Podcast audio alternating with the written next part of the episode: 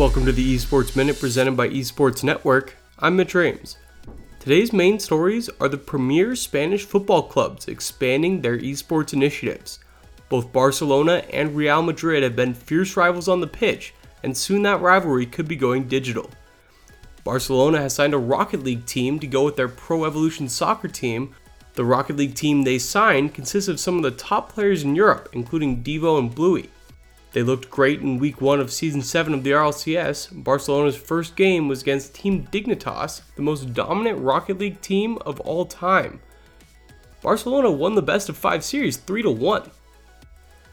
But their Spanish rivals Real Madrid aren't far behind. While Real doesn't currently have any esports players signed to the club, they have said that an electronic gaming studio will be part of the new stadium redesign estimated to cost $600 million. In the latest official release of the design, the flyby clearly shows an esports arena. It's designed not just as a practice facility, but as a place where official esports competitions could be held.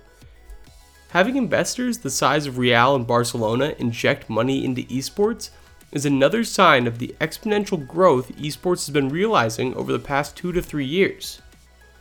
That's all for this edition of the Esports Minute presented by Esports Network. For news from around the industry, check out esportsnetwork.com. And for longer versions of the Esports Minute, visit esportsnetworkpodcast.com. Thanks for listening.